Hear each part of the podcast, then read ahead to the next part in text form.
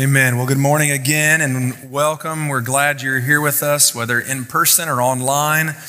Today, we're going to continue our series in all things new. And that song we just sang, I think, can be an anthem for this series. And what a beautiful song. Thank you, Mary and Ben and the team for leading us. As you think about all things new, today we're going to talk about new creation. And if you have your Bible with you, you can turn to 2 Corinthians chapter 5. We're going to be there in a moment. But do you ever think about change? Maybe even in your own life, you had a change happen and you didn't even realize it. Like it took somebody else to point it out to you. Oh, you've changed this. Or maybe... in your life, you just like change. Not everyone is like that. Some people like things to be exactly the same day after day after day, year after year after year. But sometimes you change the route you take to work or the route you go home. I do that a lot. I go 3 or 4 different ways depending on my mood and where I want to go and how I want to get home. Maybe you change your routine in the morning. Hopefully, you're still brushing your teeth every day. But maybe you change your routine in the morning, depending on the season or the day of the week. Maybe how you take your coffee. I don't drink coffee, but maybe when you were growing up and as you were younger, you had lots of cream and sugar, and today you're like straight black. The real stuff. Your clothing style. I hope that's changed over the years. I hope so. Maybe even the TV shows and the types of entertainment you participate in, maybe that's changed over years. Because change is everywhere around us, right? We just change from one year to the next, thankfully. But change is everywhere. Some change happens very slowly. Other change happens instantaneously. It happens quickly. But change is all around us. And in the scripture, Paul talks about a change that occurs in you and me instantaneously, a change that's immediate and forever. It's when we walk from the old way of life to a new way of life. That change happens immediately. He talks about what it means for you and I to be a new creation. So if you've got your Bible, 2 Corinthians chapter 5, we're going to look at a familiar passage for some of you, verses 16 through 20, we'll read together as Paul is writing to the church at Corinth. Again, those of you online, welcome. We're glad you're with us today. It says this in verse 16, "From now on, therefore, we regard no one according to the flesh, even though we once regarded Christ according to the flesh. We regard him thus no longer. Therefore, if anyone is in Christ, he is a new creation. The old has passed away. Behold, the new has come. All of this is from God, who through Christ reconciled us to himself and gave us the ministry of reconciliation. That is, in Christ, God was reconciling the world to himself, not counting their trespasses against them, and entrusting us to the message of reconciliation. Therefore, we are ambassadors for Christ, God making his appeal through us. We implore you, on behalf of Christ, to be reconciled to God." Paul starts this paragraph, and it's a paragraph in our Bible, probably not for him. But he says, from now on. Well, what was the starting point of now on? If we're going to see things differently, if we're going to be new, well, what happened before that? Where's the starting line for that? Well, scholars are a little bit uncertain on the exact nature of this. Some believe that it, from now on, talks about Paul's conversion when he accepted Christ as Savior. He had that dramatic experience with Christ, where he placed his faith in Christ. Others believe that it was actually pointing back to the cross, that from that point, from the time of the cross, the death, the burial, and the resurrection of Jesus, from that point on, we need to have a different view. And if you read the previous passage, it seems that that's actually what Paul is talking about, that from now on, from that point in history, when Jesus went to the cross, when he endured the penalty of your sin and my sin by shedding his blood, and then he resurrected 3 days later, from that point on, we need to see people differently. We must change how we see people. No longer should we see people with the eyes of the flesh, as he says, with worldly eyes, with our own vision. Those worldly eyes, those eyes of flesh, cause us to see people in judgment. It causes us to see people with condemnation. It causes us to want to see people only for what they can do for us. I know that's not true of any of you, but that's the eyes of the flesh. It causes us to see people as sinners, lazy, no good. It causes us to see people as too successful. Like they're too good and I don't like them because of it. It causes us to say to some, "You're not my type. I don't think I'll engage you." Eyes of the flesh put labels on people like workaholic, adult gamer, nerd, cool kid, oversharer on Facebook, recluse, and the list goes on and on and on. Eyes of the flesh cause us to see people with eyes of judgment. They don't measure up quite like we would hope they would. We only see people from a human perspective, and we rank them by human standards. We balance them on our scale of what's good and what's bad. And every time we do that, we end up with the wrong conclusion every time. Because that's the old way, the way of sin and death, the way of judgment. And God calls us to see things differently. And when you and I understand the power behind the cross of Christ, that's when we see people as God sees them. You and I have to change our perspective. We have to change our eyes from being people who see only those in the flesh and understand the power of the cross of Christ, the forgiveness that is available through the cross, so that my vision will be changed, so that I can see people as God sees them. That only happens when I change my perspective, when I see them differently, because now, instead of judgment and labels, I see them with grace and compassion and mercy. I see them as someone who needs a Savior, and that person who needs a Savior is both the non-Christian and the Christian. We all need a Savior, and we need him all the time. We need to see them as people who need new life, who are dead in their sin and need life. Salvation through Jesus will change that. It changes our perspective. The old way is gone. Labeling and judgment, competition, rejection, performance, selfish ambition, laziness, gaining the whole world and losing your soul. That's the old way. Jesus gives us a new way. If we are new in Jesus, the old is gone. We're no longer a slave to sin. We're no longer filled with those selfish motivations. We no longer are held captive by sin and my worldly thoughts. Sin no longer clouds my vision. No, the Spirit of God lives in me if I've surrendered my life to him and said, "Jesus, I know you paid the penalty that I could never pay for my sin. You died on the cross for me. You shed your blood to cover my sin and to give me a new life."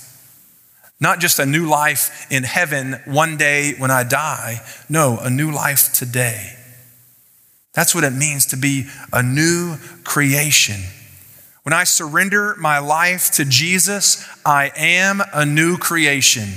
And that's hard for us to understand day after day after day, especially when you get over 25. Because you look at your body and your mind and your ability, and you think, "Oh, Because after 25, it's downhill, folks. So teenagers, just be ready. And we do everything we can to sort of stave off that.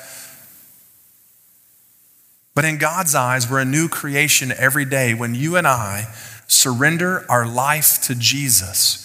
When we place our faith in him, you're a new creation every day, every moment, every hour, you're a new creation. And not just are you a new creation, but you have a new purpose. You have a new outlook. There are new sacrifices that you get to make so that you can become more like Jesus. That's the part that sometimes we don't want, but the reality is we have the privilege of sacrificing to humble ourselves before others, so that we can become more like our Savior. We have a new mission.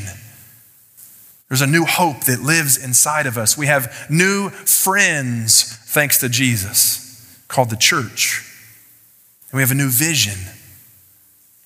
Everything about our life is new. And the trouble is sometimes we forget. We forget this from now on. From now on. From now on, for me, was as a 13-year-old young man, an 8th grader, who went to a youth revival that we don't have those kinds of things much anymore. And you know what I went for? I went for the pizza. I didn't really go for Jesus. I went for the pizza. Thankfully, Jesus was there.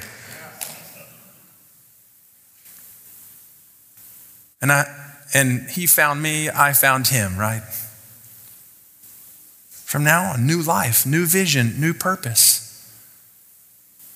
It wasn't my own doing, right? Because I came for pizza. God came for me. Our new life in Christ is not our own doing. It's from God.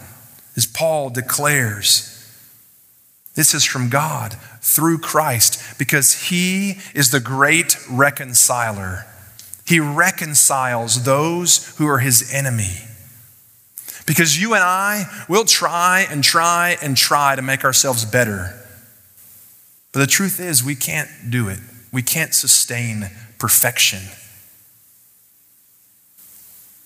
And so I must trust in my new life coming from someone else.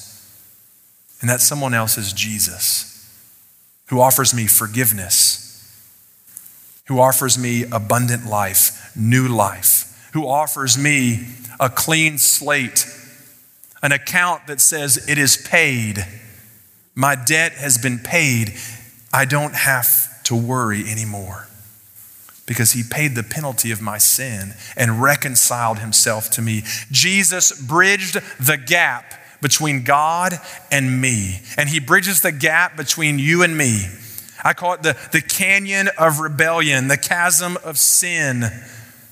If you've ever been to the Grand Canyon or even here in Texas to Palo Duro Canyon, imagine that infinitely larger, those canyons. That's the chasm of your sin and your distance from God because of your sin. And yet Jesus is the one who fills that chasm with his peace and his love and his forgiveness, so that you and I can have a relationship with our Heavenly Father, so that we can experience new life, that we can no longer be an object of God's wrath. Some of us forget that today. In our culture, we don't talk a lot about God's wrath, but prior to our salvation, we are objects of God's wrath, and he is the final and firm and just God. And I'm no longer subject to that wrath because I have new life in Christ. I've gone from spiritual death to spiritual life. I've gone from judgment to blessing. And so, church, today I want to encourage you, take courage in that. That if you have placed your faith in Jesus, your sins are not counted against you. You have new life, you have new hope, you have an eternity with your Heavenly Father, and he loves you unconditionally. And though you're not perfect, he loves you despite that. If you have faith in Jesus, your sins are not counted against you. Even the sin that you committed on your way to church today. Because some of you did that. You fussed at your mom or dad, or mom or dad fussed at you. You argued with your spouse. You rolled through a stop sign. You thought 45 was simply a suggestion. A number of things that you did today. Brushing your teeth should have been okay. My sin is not counted against me, and I don't take that grace and that privilege lightly. No, I use that to spur me on for one purpose and one purpose only. To be on mission for Him. Because I have a Savior, because He has forgiven me of my sin, because He's given me a brand new life, I'm on a mission to be a reconciler just as He reconciled me. I'm an ambassador, one who brings people from death to life through the person of Jesus Christ. I point them to Jesus. I've been given reconciliation, and so now you and I are ministers of reconciliation. If you have a relationship with Jesus, you're a minister of reconciliation. To point people to the one, Jesus, who bridged the gap between God and you because of their sin, that person's sin. You've been reconciled, and now you're a reconciler. And an ambassador is, as Paul says here, an ambassador, we know what that is. It's someone who goes to another country and represents the home country. Like all of us would want to be an ambassador to Tahiti or France or some cool place like that. But we're ambassadors to this place, Friendswood, Pearland, League City, Dickinson, Houston, Alvin. You're an ambassador to those cities because your home isn't here. You're a citizen of heaven if you have a relationship with Christ. And so God has sent you as an ambassador to your city, to your school, to your workplace, to your family, to reconcile others to God. He says it in verse 21. This is the message that you have as an ambassador. This is your message. So take it with you. This is your message. Look at verse 21. For our sake, He, that's God, God made Him, that's Jesus, to be sin who knew no sin. So that in Him, that's Jesus, we might become the righteousness of God. For our sake, He made Him who knew no sin to become sin, so that we might become the righteousness of God. That is your card as an ambassador. That's your message as an ambassador. Wherever you go, to your teammates, to members of the band, to your employees, to your friends and enemies. That's your message. You are an ambassador. I have the great privilege of not only being an ambassador for Christ, but I'm also an ambassador here in Friendswood for the Chamber of Commerce. I'm an ambassador. I even have a name tag that says it. That I and other business owners and leaders in our community get to go around and promote and encourage small businesses in our community. We get to go to ribbon cuttings and get to celebrate with businesses that the chamber believes that are doing a great job and they're the business of the month. And we get to go and high five them and build morale and encourage them. That's what an ambassador is, to spread goodwill, to bring message of hope and encouragement, to bring friendship and grace to people. And the reason why I'm an ambassador for our Chamber of Commerce is because I want to get to know people in our community. In a few months, actually not a few months, next month, you're going to get to experience a thing that we're going to do called Missional Pathway that's going to help us discover who we are as a person and what our mission, how we can be an ambassador for God, how that can go into the world, into our world. That you'll discover what and who are my personal mission. Where is God calling me outside the walls of the church? Where can I be an ambassador? We know where I can be an ambassador? As a part of the ambassador team. Hey, what do you know? God does amazing things. He makes it pretty simple for guys like me. I'm an ambassador for God, and so let me be an ambassador for our city. It's a way for me to connect with folks who may or may not know Christ. It's a way for me to connect with people who do know Jesus, and I can bring encouragement to them.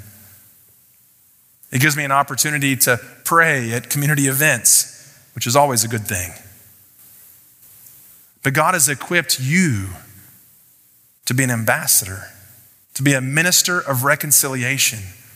And as our church lives out our vision to prepare and send disciple-making missionaries, ambassador, to strengthen families, love neighbors, and transform the community with the gospel, that's not just a great slogan, that's for us to embrace and take personally. And to look at a passage like this and say, God, I'm a new creation. And because I'm a new creation in Christ, I'm now an ambassador. But some of you may say, I don't know where to go to. I don't know how. We want to help you. We want to prepare you. We want to equip you. We want to help you. And so when we provide those opportunities, like it's going to happen at the end of next month, called Missional Pathway, engage in that and say, Lord, you've called me to be an ambassador. It's not really it's not an option. You are an ambassador. And sometimes you wear that name tag called Christian. You wear it all the time. Sometimes you wear it well. Sometimes you don't wear it so well. That's true of me too. But Lord, I'm gonna wear that badge, that title, that nameplate, Christian. I want to wear it well, and I want to take the message of Christianity that the one who knew no sin, Jesus, became sin for me and you. And I want to share that with the world. It's the only message of hope. It is the message of reconciliation. And so may we be people who live every day like we're a new creation. May we live every day fulfilling our calling as ambassadors for Christ, that we may be people of reconciliation. That's our calling. May we live it out. Will you pray with me?